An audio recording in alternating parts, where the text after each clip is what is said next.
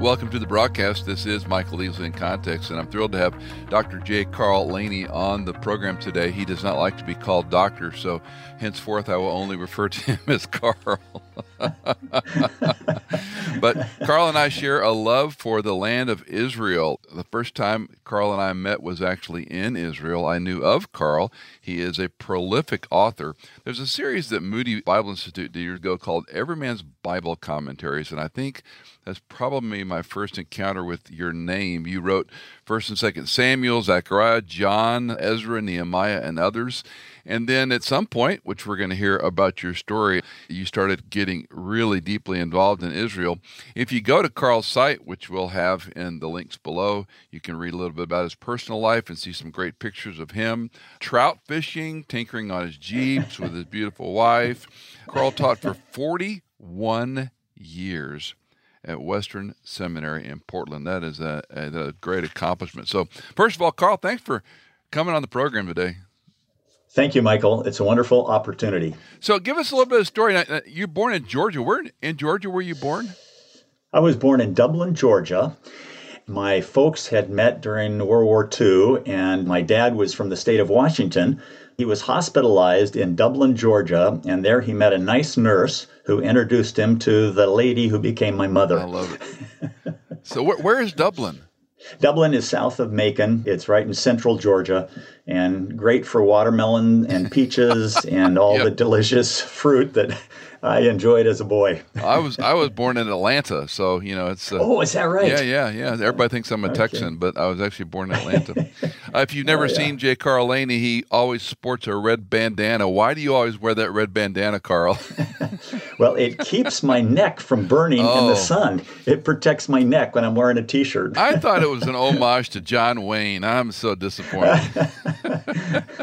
well, let's start. You know, uh. I mean, obviously we can talk about your career, but I want to talk about Israel, you have a number of texts out, and your newest book is Laney's Israel Guide. Is that correct? That's correct, yes. Obviously, we share a love for the land. So, when did Carl first go to Israel and, and how did that pique your interest? Yes, it was 1973, seems like a long time ago, but I was a student at Western Seminary. Dr. Douglas Young came to our campus and he said, Would anybody be interested in going to uh-huh. Israel and studying there? And boy, that piqued my interest. Uh, two years later, Nancy and I went to Israel and stayed for the summer studying at the Institute of Holy Land Studies, yeah. which is now the Jerusalem University College. Yeah. And it was a life defining experience for me, Michael. I studied under a fellow named Jim Monson, huh. and he had a love for the land. And what he communicated was his enthusiasm for the land, and I caught the bug. From that time on, I've been a student of the land of Israel. I did my THM thesis on the geopolitics of the Judean Hill Country, mm. and then my doctoral dissertation on selective geographical problems in the life of Christ. So it all started in the summer of 1973. were, were you uh, in high school? Were you kind of a study nerd scholar by nature, or did that awaken in um, seminary? Michael, I wasn't a, a, real student until I got to seminary. I mean, I graduated from high school yeah. by the skin of my teeth. I graduated from college, but it wasn't until I started studying the Bible that I really became interested in academics and began to really excel. And then I went on to Dallas Seminary yeah. for doctoral studies after Western.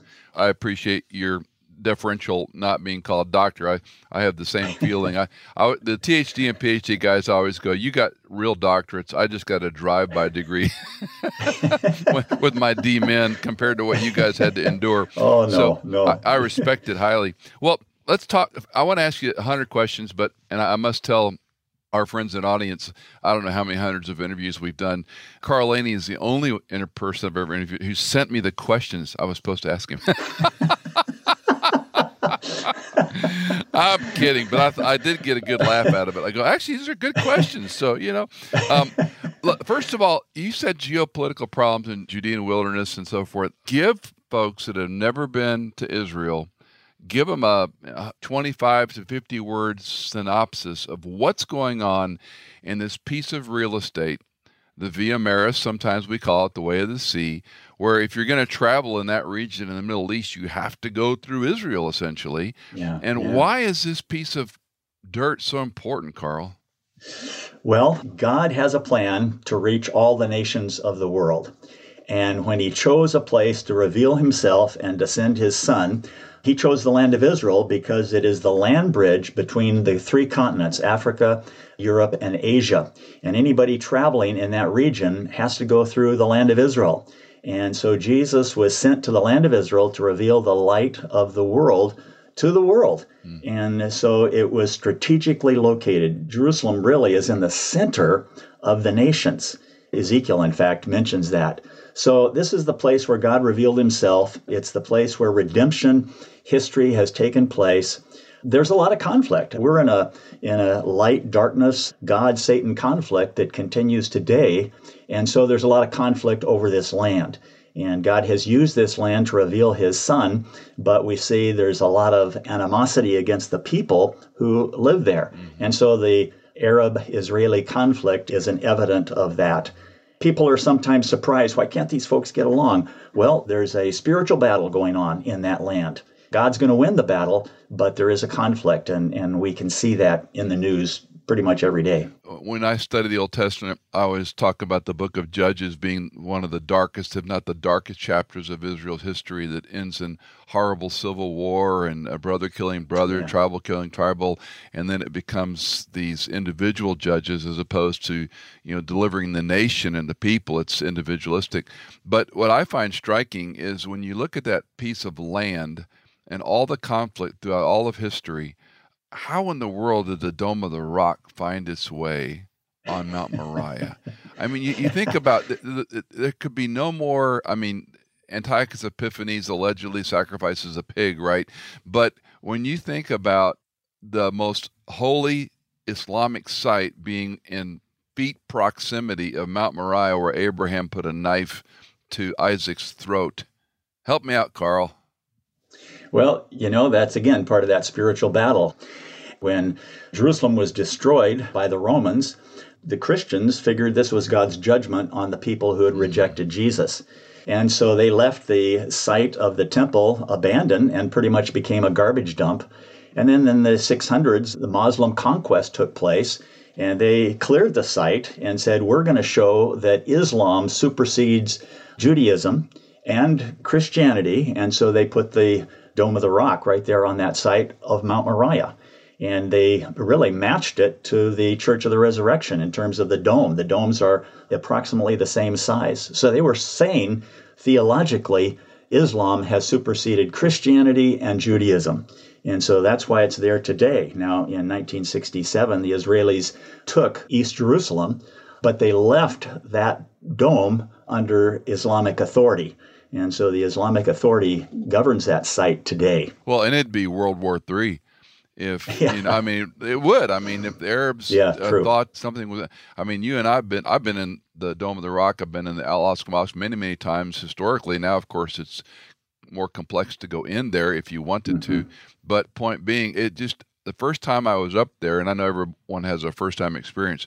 It just struck me that the God of the universe the place where he would house his name, not physically mm-hmm. needing a home, but where he'd house his name, he allows, you know, this evil spiritual battle to take camp and it, mm-hmm. I mean, it's just it blows my mind every time I go there. I just shake yeah. my head in disbelief. And you probably encountered the same thing. Like Last time we were up there, the kids that come up and pretend they're gonna, you know, you're gonna hurt them and fall on the ground. The women throw rocks, and it's it's sort of interesting. But I've never had anyone hurt. But it's just it's interesting how this, forgive me, evil has mm-hmm. just crept over that Mount Moriah.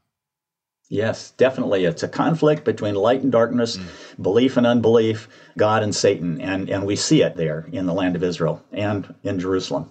I was just teaching on First Chronicles 29 to an audience where David's blessing God for all the building supplies that he's assembled mm. for Solomon to build the temple complex. I'm careful with these numbers, they're illustrative at best but it was something like 216 billion dollars worth of gold and silver in today's market. You know, the tons of materials. But I'm struck with what do you think that in Carl's sanctified imagination? What would that have looked like when Solomon was it seven years built that complex and and the gold apparently you could see from a distance. Yeah, yeah. Well, it must have been a magnificent thing. And so that temple was beautiful. It was destroyed. There was a smaller temple rebuilt during the restoration period. And then Herod came along, built an even larger facility there. So the rabbi said, if, if you've not seen the temple in Jerusalem, you've not seen a beautiful thing. Mm. And so it was a beautiful building and magnificent with all the adornments. And you can read about it in scripture and see the gold and the carvings. And, and we have some good models of it today, yes. but nothing matches the real thing. Yes. yes. Let's talk about archaeology a bit. I was intrigued because yeah. when I go over there, I, I look at these, you know, some of the sites, and, and like you, you've been many more times than me, but one of the first times we went to the city of David, they had only excavated about literally 30 feet. And the docent mm-hmm. took me down, which they will often do, the leaders. They took you down and said, This is what we're doing. Now you can walk all the way down, you know, a magnificent city of David. That is the most backbreaking, tedious, unappealing work on the planet. but Carl has gone over there and done digs. Tell us about this. oh, it's it's a wonderful experience, Michael. You know, you get into the dirt of the land Literally, of Israel yeah. when you excavate. and you really go back in history and that's what's so fun about it you really begin to uncover the physical history the, the cultural background of the land of the bible and to me, it's a labor of love because mm-hmm. I love the land and I want to help its, its history to come forth. Now, we have the history, of course, in the Bible, but here you have physical, tangible, material remains from the time of David, from the time of Abraham, from the time of Jesus. And that is really exciting. In addition to the fun of exploring and uncovering interesting things, you also meet some wonderful people. Yeah. I remember excavating at Beit Saida with a Jewish man for two weeks. And for two weeks, we got to work in this one square together. During that time, he learned about me and I learned about him. And, you know, I didn't force the gospel on him. Right. But by the end of the two weeks, he had heard the gospel. Mm. And uh, we'd had some wonderful conversations about the Lord and about God's word. And so you meet some wonderful people. And I know it's a silly question, maybe, but did you find anything? I mean, coins and shards and what that are common, but did you find anything that Carl was like, wow, this is significant to me? There are lots of finds that take place during an excavation. I personally have never found anything except broken pottery, which I found a lot of that. but during the excavations that I participated in, for example, Tel Qasila, which is not identified as a biblical site, but it's just north of Tel Aviv. And it's a Philistine city with a temple like the temple in which we see illustrated in the book of Judges, where Samson pulled down the two pillars okay. and, yeah. and destroyed himself. But the interesting thing, that site illustrates the, the background of the Philistine worship. And there in that excavation, the summer we were there, they found a cult center, kind of like the Holy of Holies, with two stands on which were placed incense burners. Wow. And so these incense burners were discovered, and Ami Mazar, who was excavating the site at the time, explained all this to us. And later on, those incense burners from Tel Qasila were placed in the Israel Museum. Wow. So whenever I go there, I like to point sure. out that I was there, there. when those were discovered. so now you pronounce his name Nasur? Mazar, Ami Mazar. He was the national treasure, right? He's the guy that found Herod's. Oh yeah. I never forget Ronnie Cohen, who I'm sure you know, is a, a dear friend of mine, and he's told me the story of him finding Herod's tomb and how he dug, you know, up there in the Herodium, and then he moved over a few feet, and he actually he died there. Did he not? Did he fall? And yes, that's right. Yeah. That's right. But a national yeah, and that treasure. wasn't Mazar. That was another excavator. Oh, but, forgive uh, me. For, okay, okay. Yeah. That's okay. It's okay. Yeah. Mazar excavated at Beit Shan and a number of other sites, but he was just a doctoral student when he was at Tel Qasila. And so he, that was before he had gray hair. But uh, his niece, I believe, is Eilat Mazar. Eilat Mazar excavated the city of David. Interesting. Yeah. So interesting. For our folks that you and I use the word tell a lot, and I have a way of explaining a tell that it's rubble upon rubble upon rubble. Mm-hmm. Megiddo, I think there's something like 26 tells. Is that yeah. correct? Mm-hmm. Explain to folks who've never been there or seen it what is the significance of these layers of tell debris, how it happens, why would they rubble a city and build on top of it? An ancient city was usually built on a hill And so they put walls around the hill to protect it from their enemies. Well, somebody stronger than them came along and destroyed the city, smoothed out the rubble, and built a new city on top of it. And then that was destroyed, and someone else came along and built a new city. So over time, say at, at uh, Megiddo, 20 some levels mm-hmm. built up to what is called a tell. And the word tell simply means a mound. It's not a hill, it's an artificial mound that was built up by successive layers of destruction and rebuilding. And so Megiddo is a, is a great example of a tell or a mound that is multiple layers of past civilizations. It's interesting because, again, I remember early on going to Megiddo and looking at these soft mounds, if you want to refer to them that way, uh-huh. and realizing anywhere you dug, yes. you would find this strata and it's almost it's crazy how that small piece of property the size of connecticut sometimes it's it's yeah. defined there's so much history there so much the civilizations that have come and gone as you look at i'm going to go back to geopolitical for a minute uh, you talked about arabs in asia and africa and this what i refer to the via maris or the international highway present day what do you see as the main conflict from a geopolitical standpoint. And then I want to get your thoughts theologically on what's going on. Well, the main conflict is who owns the land.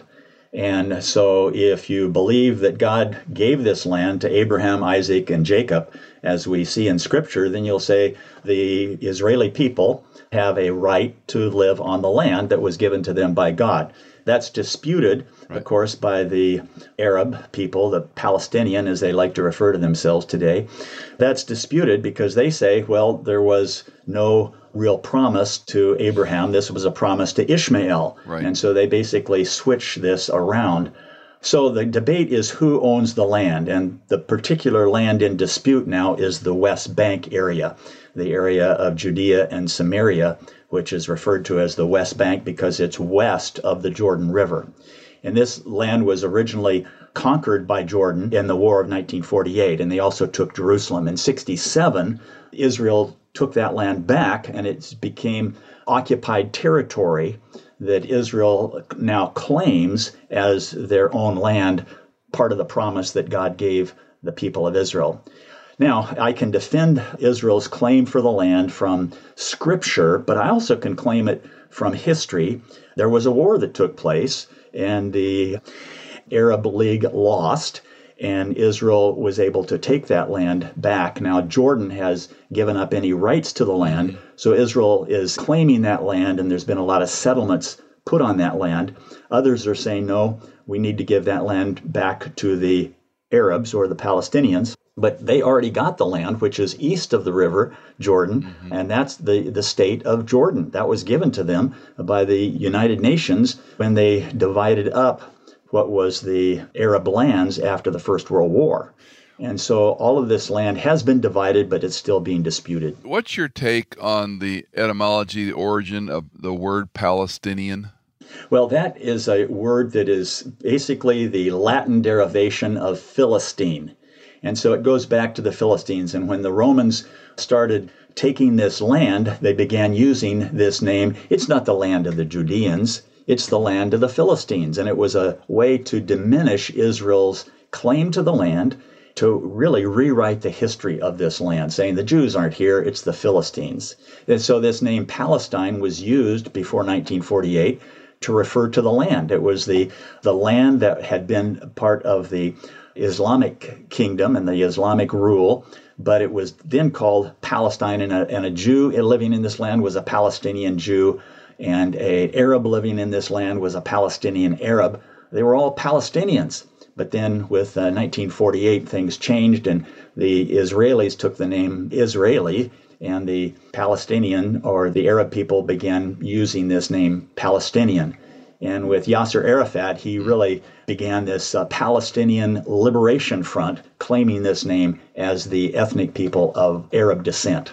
I know you've been involved in this far more than I have, but the Palestinian Christians, as sometimes they're referred to, we certainly have Arabs that are believers who live Right. in that area. But the disputed lands and what we see in the news, unfortunately, is not very well characterized. What's actually going on with the so-called West Bank and running people out of their homes and so forth. But you know, I have acquaintances, I won't call them friends, in the states who are Palestinian, and they hate Israel. They hate the Jew and all things. To, and, and they find out I go lead tours to Israel. They're not happy about it. We've had other friends that have gone over there under the guise of a Palestinian tour and had a very different experience over there. And I don't know what you know how you approach that, but I would appreciate your your thoughts because I don't want to just you know dismiss these arguments in a cavalier way, but there is no biblical theological standing, or is there? That's good, Michael. A good question. And when I take people to Israel, I say, don't form an opinion, just listen to the voices of the people who are there. It's hard not to form an opinion. I certainly have an opinion myself, but we need to do a lot of listening instead of telling other people what we think. It's an issue of the Israelis and the Arab people or the Palestinian people. And you know, I know that one day it's going to be resolved. Yeah. And it's going to be resolved justly. When the Lord returns, He's going to take care of this and it's going to be resolved justly. As you mentioned, there are Palestinian believers and they're brothers and sisters in Christ. And they've suffered a great deal Yes. through this conflict, as have our, our Messianic Jews living in the land as well. So we've got brothers and sisters on both sides. The former student, Joel Goldberg, who works with Israeli youth, both Arab and Israeli, and he works to help them to reconcile. And he says, In Christ, you're one. Mm. And he really encourages a peaceful relationship between the Arabs and the Palestinians once they know Christ. And I think that's the solution. Was it Golda Meir who said there won't be any more war until you? Oh, help me out, Carl. You, you love them less less than you hate. You love your children less than you hate the Jew, or something like that. Do you remember? Yeah, yeah I, I think something along those lines. I remember her saying to Sadat when he visited Israel, he says, One day I want our grandchildren Yes. to be at peace with one another. And I thought that was so beautiful. And Sadat, he came to Israel to uh, help the peace process. And it was a, is a sacrificial thing. He got assassinated as a result. Yeah. Uh, but peacemakers tend to get assassinated. Rabin got assassinated Yes. as a peacemaker. That's a wild And, um, story. Yeah. That's a- well, let's go back to people listening to you and me right now. I've never been to Israel, and you know as well as I do. Number one, they're afraid. I'm afraid to go to Israel. I go, well, if you you ski, and they go, yeah, we ski every year, and you're not afraid of hitting your head. Well, and I go, there's less chance of you getting injured in Israel than there's hitting your head on a ski run in Breckenridge. But help us out, Carl. What do you say to folks when they go, Carl, I'm afraid? I say one of the safest places in all the world is the land of Israel. It's very secure. It's safer than downtown Portland, where I live. It's safer than downtown New York. It's safer Well, now wait a than minute. That's not saying much anymore. Downtown Portland, come on. but people go to these places. True. I go to Jerusalem and I find there are soldiers with weapons. There is security, but you find children playing in the streets, playing in the late at night in the playgrounds. And I've never found any situation in Israel where I have felt fear. I have felt fear going to downtown Portland.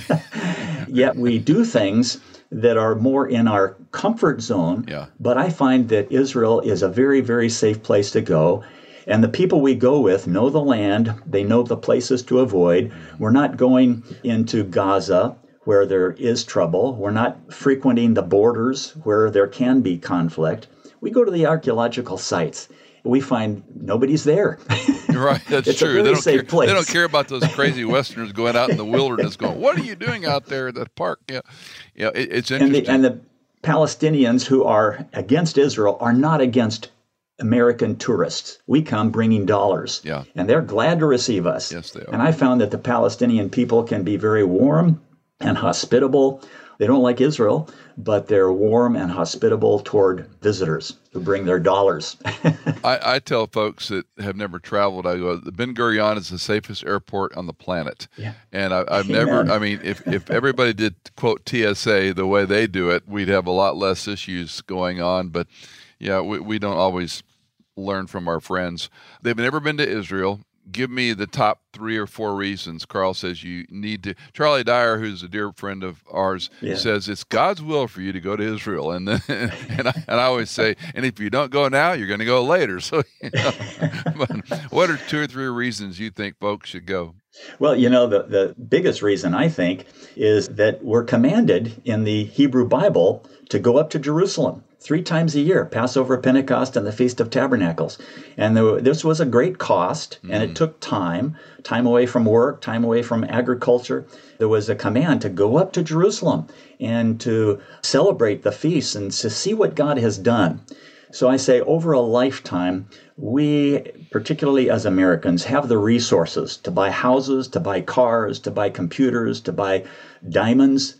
We should take some of that money, and in the biblical period, it was at least one tenth of your of your annual income was to be spent going up to the feasts in Jerusalem.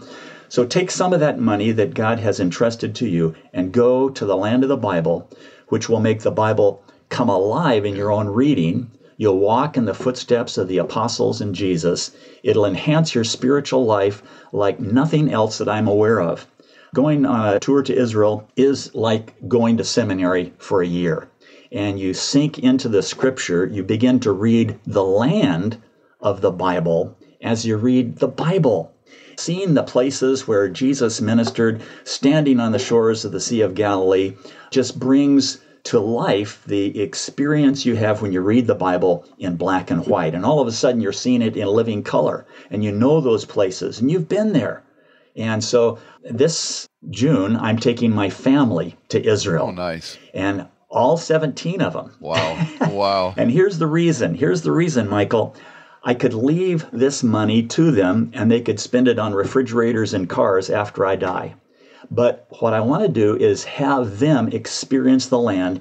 And it's a chunk of change, yeah. but it's I'd rather see it spent in this way and used in this way to enhance their spiritual lives than to leave it as an inheritance. Consumer, yeah we were fortunate to take most of our family and, and our two oldest girls who are married before they had kids, and that remains oh. one of the highlights of Cindy's and yes. my life. Experiencing that with them, and, and, got to baptize my second daughter and her husband in the Jordan. They had not been baptized oh, wow. yet, and it was just a, it's a precious memory. One of the things I appreciate about I had been, you know, obviously seminary, all that kind of stuff, been pastoring many years, and there was a woman at the church I served in, Northern Virginia and she had led tours and she came up to me one day and said have you been to israel? And i said no and she kind of reprimanded me and got in my face you have to go to israel. And one of the elders was standing by and he afterwards he says i'll organize the whole thing. Just tell me when you want to go. And so that was probably 90 I don't know, four or five. And then I, I don't know. I haven't gone as many times as you have. Have you kept count how many times you've gone? You know, I, I haven't. Uh, people yeah. ask me, and I say I've, I've probably yeah. gone more than 20 times. But oh, I, I bet I you're closer actually... to 100, aren't you? no, no. Really?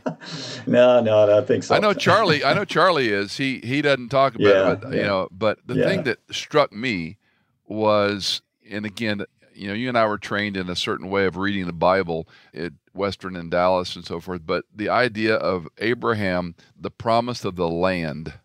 Mm-hmm. And that always struck me, Carl, that this was not just a geographic, you know, vacation.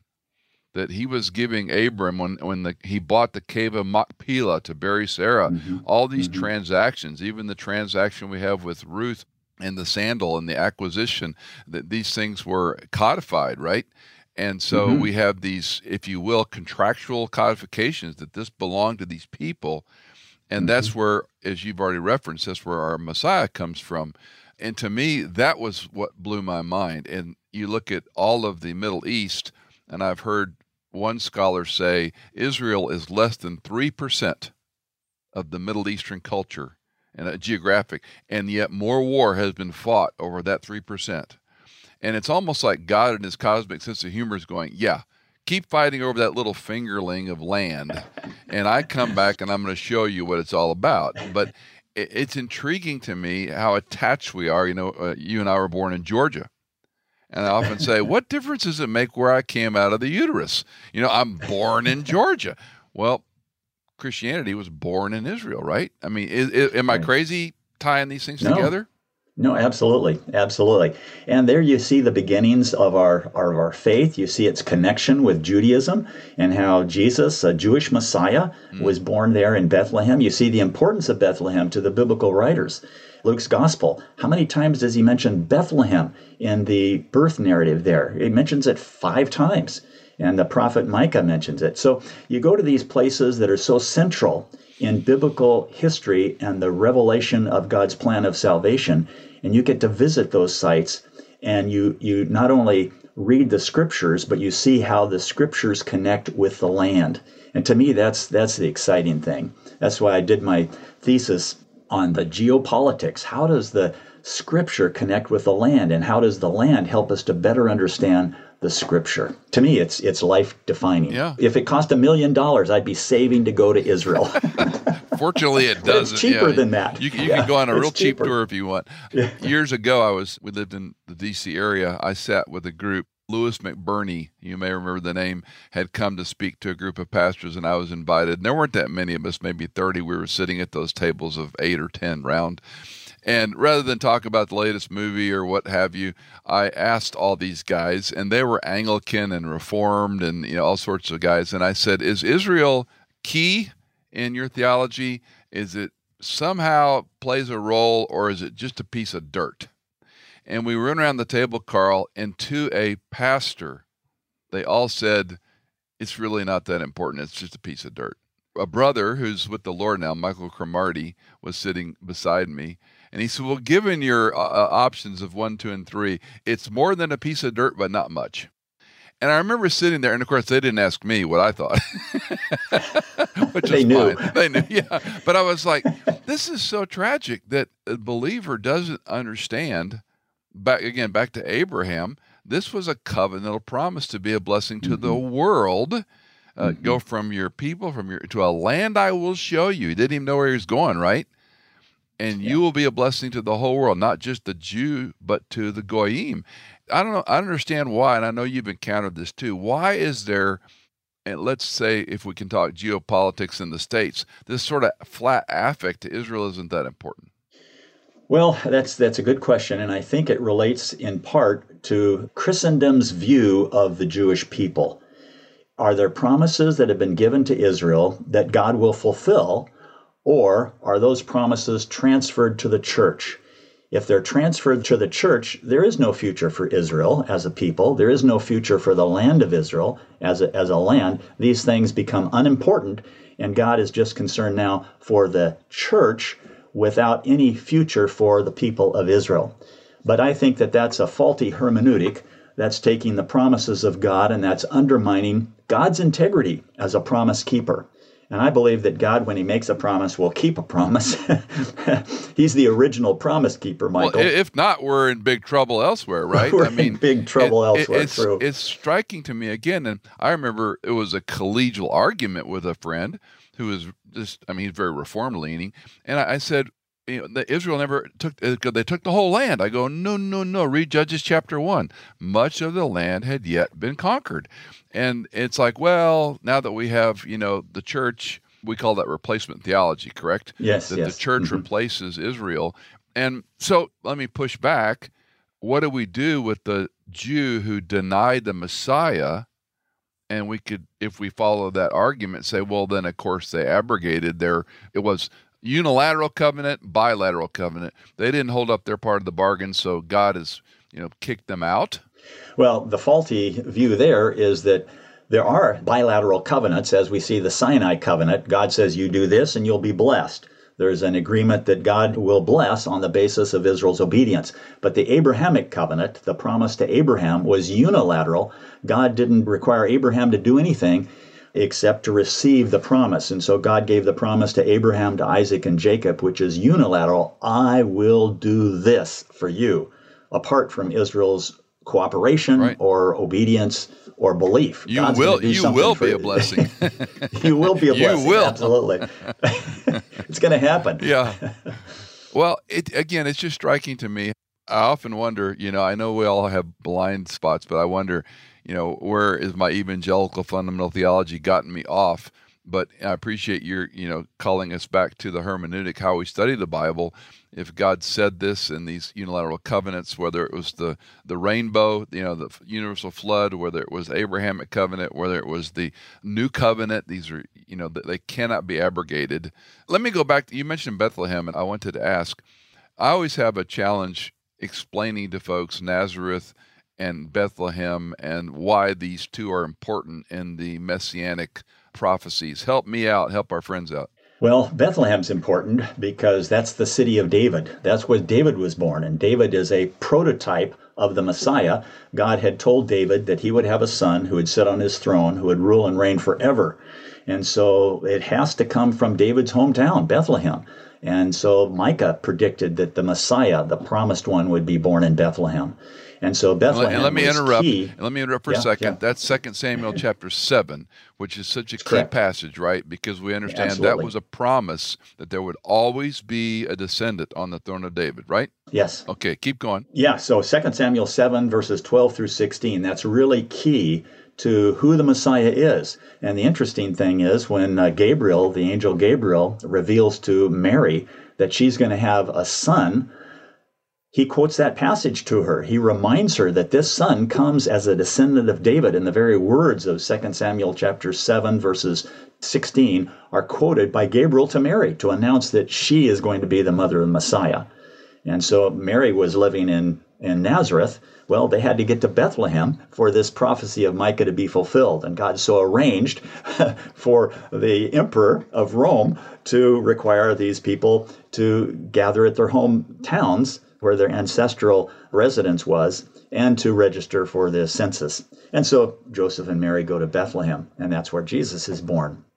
Jesus wouldn't have made the impact had he been born in Nazareth. Nazareth was an out of the way place. It was just a little burg up there in the hills above the Jezreel Valley and isolated, a little farming community. But when Jesus began his ministry, where did he go? Yeah. Right down to the Via Maris at Capernaum, where there could be travel and interaction with the whole world along that international highway. You've been to the sometimes referred to as the communal or public wine press in Nazareth. Yes. yes. What, what's your take on that? And again, for folks that haven't been there, so Nazareth, there's a village there that they've kind of reenacted might be the best word and it's not necessarily this is the very spot but they've reenacted what it would be like to have sheep and and wool and, and olive and it's it's illustrative it's helpful.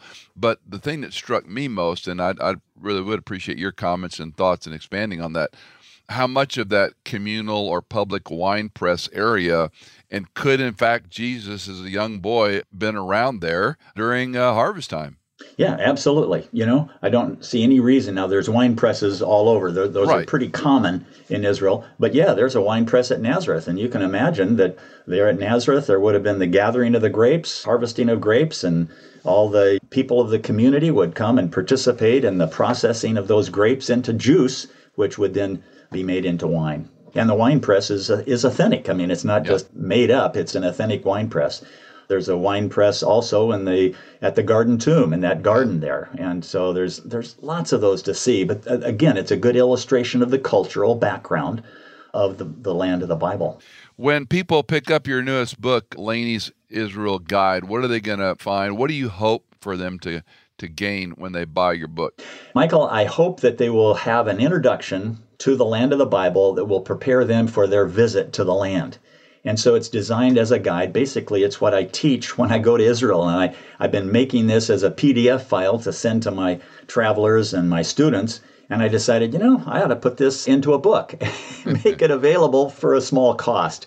And so it's a self published book through Amazon and sells for $7.95 so it's not an expensive resource, but it's a. I made the maps, I developed the teaching, put in some interesting facts about Israel's history and some of the key figures in Israel's history, along with some discussion of the politics of Israel, mm-hmm. which is controversial, but yeah. I felt felt well people want to know, so I, I, laid it out there for them to consider. Well, I appreciate that because you know I've, I've gone I don't know how many times either, but many many times, and I've always used Charlie Dyer's book, and Charlie's just dropped yeah. the new book as well, and I yes. know, yeah, Charlie has got it right here. Yeah, it's tremendous. And Experiencing has, the land of the book. Yeah. well, I tell our, great, our, our pilgrims, read. I say, go to Kinko's, get it cut, put a spiral on it, and take Oh, yeah. Charlie Dyer's book and Carl Laney's book, and uh, because and the other thing I tell our folks because they don't all go with you and me, I say when you go, take your Bible, and in Yes. the margin when you're at uh, Har Megiddo, and we're Yes. reading these passages, or when we're at the Garden of Gethsemane, you write the date and the time. Ah, March Good. 23rd, 2023, I was at the Garden of Gethsemane. And uh, emails I have gotten over the last 20 years of people, I was reading my Bible, and 20 years ago today, we were in, and, you know, it brings Wow. it back because Yeah. we forget. And as you know, even as many times as we go, things can be confusing. You know, where, where was that Right. passage and when this happened? And of course, the timeline. So, Carl Laney's book, Laney's Israel Guide in the show notes. You can find all about it. And I would encourage you to buy it and give it as a gift. One of the things I face, people say, Well, what should I read before I go to Israel? And I go, Well, the Bible. And then uh, I say, No, there are state parks. And so get Dr. Laney's book, get Dr. Dyer's book, and go through some of the common sites. And then the other thing I, I encourage our folks to do when you come home, get a small group that you went with and go through 12 weeks pick 12 sites and review the Wow, notes and read it because you and i both know unless they go back to it it becomes somewhat of a oh that was a great trip and now i'm going to breckenridge you know yeah, repetition with variety is the key to learning. There That's you go. One of my There teaching principles. So, so reviewing, reviewing, reviewing, and going back to Israel again and again, yes A- again and again. Dr. J. Carl Laney, who doesn't like to be called doctor, he's a former professor at Western Seminary for 41 years, written a ton of books, but I want to direct you to his works on Israel. You can find them anywhere books are purchased online. And again, the show notes will have information about Carl. It's been a delight to talk to you, my friend. Thank you, Michael. On your trip with your family. I wish I could be a fly on the wall of the van to see how your kids and grandkids enjoy that experience. Thank you. Thank you. Did you know that In Context is fully funded by our listeners like you? If you are a regular listener, would you consider giving a one time or perhaps monthly donation? You can give at michaelincontext.com. In Context is produced by Hannah Seymour, mixed and mastered by Sonomorphic, and music composed by Tycho and Blair Masters.